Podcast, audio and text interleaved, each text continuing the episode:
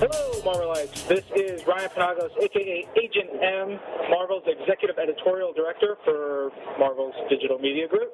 I'm at E3 2012, joined by a bunch of great people, including This is Marvel.com Assistant Editor Marc Strom, aka Strommy, and I'm Chris Baker, the Interactive Manager for Marvel Video Games. And I'm Mel Kirk. I'm the Chief Code Distribution Officer for Zen Studios, aka Marketing, PR, Licensing, talking He with all the cool people, living a life of infamy.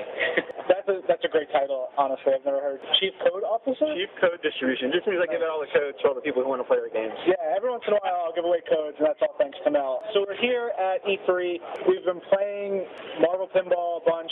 We got to check out the new tables that are coming out this summer. Mel, why don't you run down those new tables? Yeah, we've got four brand new tables that make up the Avengers Chronicles pack. World War Hulk, which is centered around uh, big angry green guy. Lots of ramps, lots of uh, fights, big angry experience. We've got Fear itself, based on um, the Fear itself series.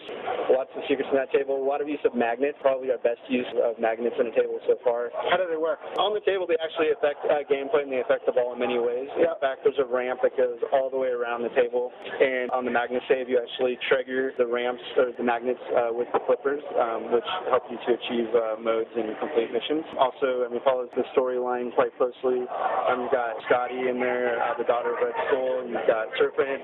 Really cool intro. I love the ball launch. It's, it's a big surprise to you guys. It's, it's a new take on the whole ball launch. Skadi will do this really cool martial arts style move across the table and slam down with her, her weapon, whatever the thing is called. hammer. A hammer. Talk And about uh, some crazy words. which is uh, freaking awesome. Yeah. And we've got the Infinity Gauntlet, which is probably our biggest take so far on turning a pinball table into a video game. Each gem uh, is represented on the table with its own mode, and from things like flipping the table completely upside down to big blocks of rock coming down that you've got to break apart that are, you know, interfering with the ball. Just things that aren't traditional on a table that are really fun in a video game world. So we've taken new liberty in that regard. Also, highest production value today, probably 129 lines of voice. If you want to find out more about Thanos, this is a good place to. I know that he had his book there at the end of the Avengers movie, so Spoiler alert: If you haven't seen Avengers or Oh my God, what did I do? I can't even. I don't even know you. you can tell I'm not good at this. if you're listening to this podcast and you haven't seen Avengers, I can't help you. It'd be, that'd be pretty amazing. If you are the person listening to this podcast and you haven't seen Avengers yet, that would be amazing. yeah, like tweet Ryan. Let yeah. Let me know about that. Yeah, so watch the credits. Ten twin demerits if you haven't seen Avengers yet. And speaking of the Avengers movie, we have the table, which is based on the film. A lot of events that take place in the movie are uh, included in the table. Table setting is a helicarrier. You've got cool things going on in the movie, and once again, I want to speak to it in case you haven't seen the film. so I'm off the hook, right? yeah. What is your favorite table, Chris? You're a big pinball aficionado, and you work heavily with Zen. Mine would have to be the Infinity Gauntlet, if for no other reason than it is, it is probably the, uh, ever since I started doing these tables, it's probably the one that I've personally just wanted to see happen because it just seems like such a natural fit that all of the gems turn into balls themselves, which they do.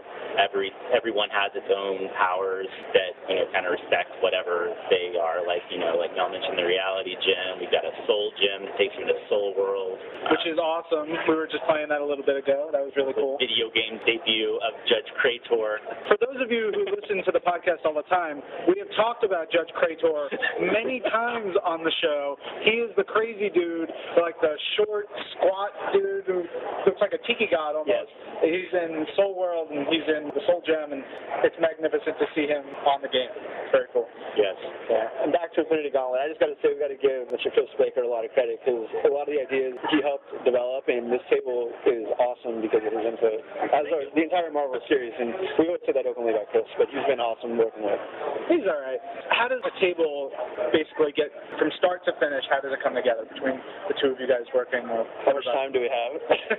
I don't know. I mean, we all kind of put our heads together and figure out, you know, what character we should base something on.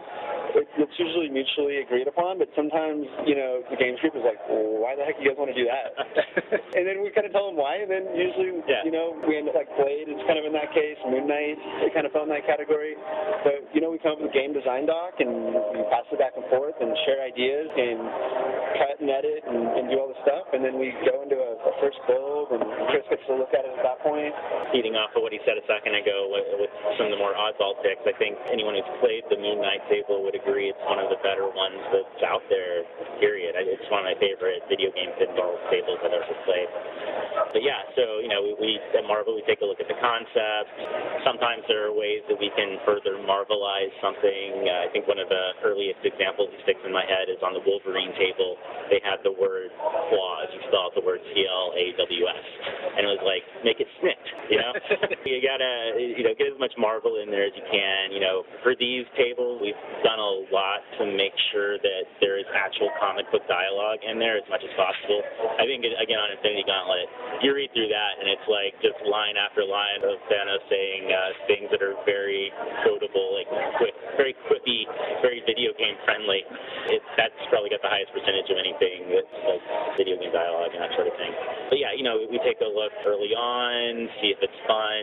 You know, these guys have such an expertise in making pinball games that they almost get a free pass at the alpha stage or whatever. And you know, when it gets to like beta, which is when everything is in the game, that's when we can really like fully evaluate it, make sure that you know, that we're enjoying it, that all the characters are represented correctly.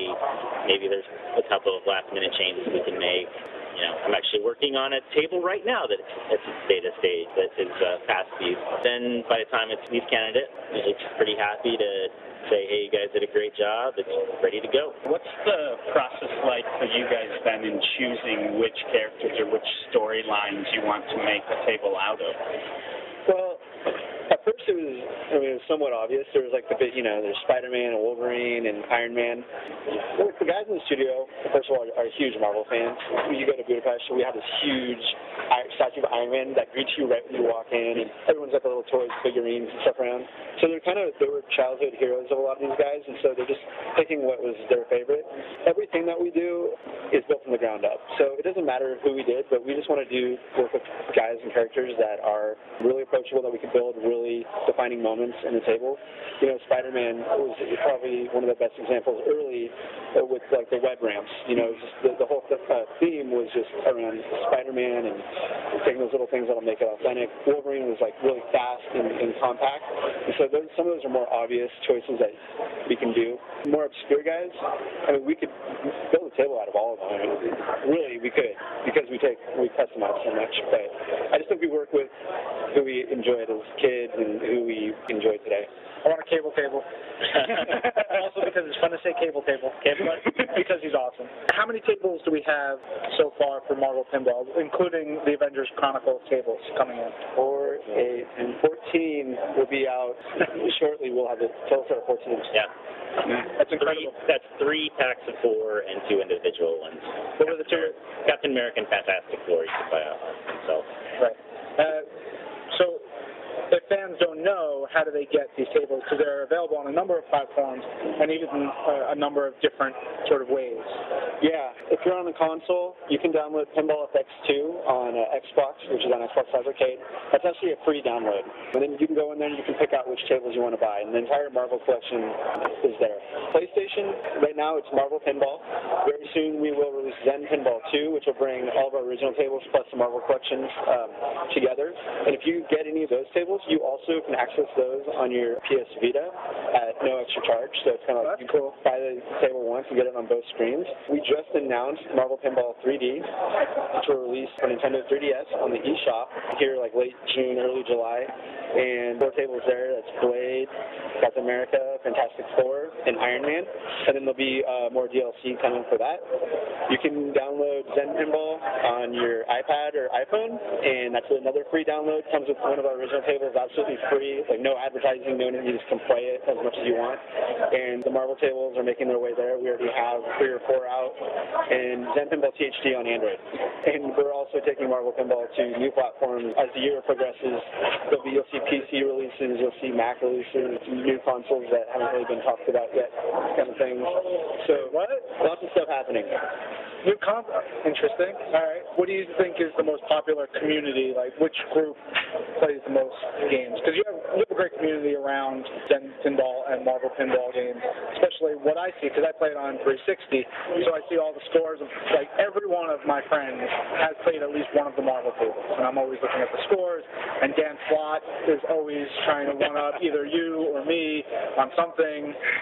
So We've got a great community, and I mean, I could spit out numbers. If you look at our leaderboards, I mean, all told across console now, like, I think we're close to half a million players for Marvel Pinball, which is, uh, you know, phenomenal.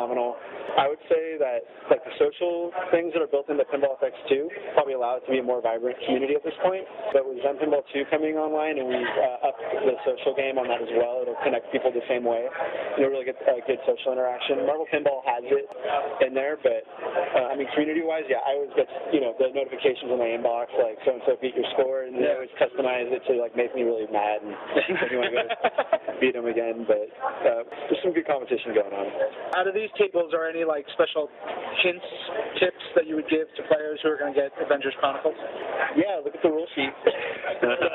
um, I would, No, because we were sitting there playing, and uh, you know, Yeah. and I was having a little trouble. But you were saying, do this or try this, and you were doing that too. You were giving me some sort of pointers, like go for these ramps or do that. when in doubt in pinball, follow the flashing lights and the flashing ramps. Usually you'll make the cool stuff happen and you'll progress through the game. The thing about pinball, a lot of times you'll make something happen and you won't understand how you did it and you're like, oh, how do I do that again? And it's kind of the more time you spend at the table, it'll start to feel really familiar to you and then you can start doing stuff you want. That's what's great about this game. It's, it's simple to play and you got a ball and two flippers. But the discovery level, there's times I'll be playing one of the tables and I'll see something new for the first time. And I mean, I played the table 100, 200 times. And I'm like, whoa, what is I didn't even know that was there.